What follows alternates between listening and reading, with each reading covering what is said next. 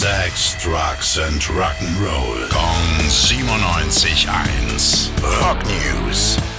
Mit Tim, guten Morgen. Guten Morgen. Heute geht es ums berühmteste Babyfoto der Rockgeschichte, das Cover von Nirvanas Album Nevermind. Klar, dieses kleine nackte Baby im Swimmingpool, da gab es doch schon eine ganze Weile lang irgendwie Zoff und Streit. Ja, genau, das kleine nackte Baby namens Spencer Eldon ist nämlich mittlerweile ein großes Baby und hatte äh, wegen des Fotos Nirvana verklagt. Das sei damals nämlich alles nicht okay gewesen und das Bild sogar Kinderpornografie. Schwere Vorwürfe. Ist denn in dem Prozess jetzt ein bisschen Bewegung gekommen? Eher das Gegenteil. Der zuständige Richter hat die Klage jetzt nämlich abgewiesen. Äh, Wir vermuten mit den Worten: Willkommen zur Verhandlung.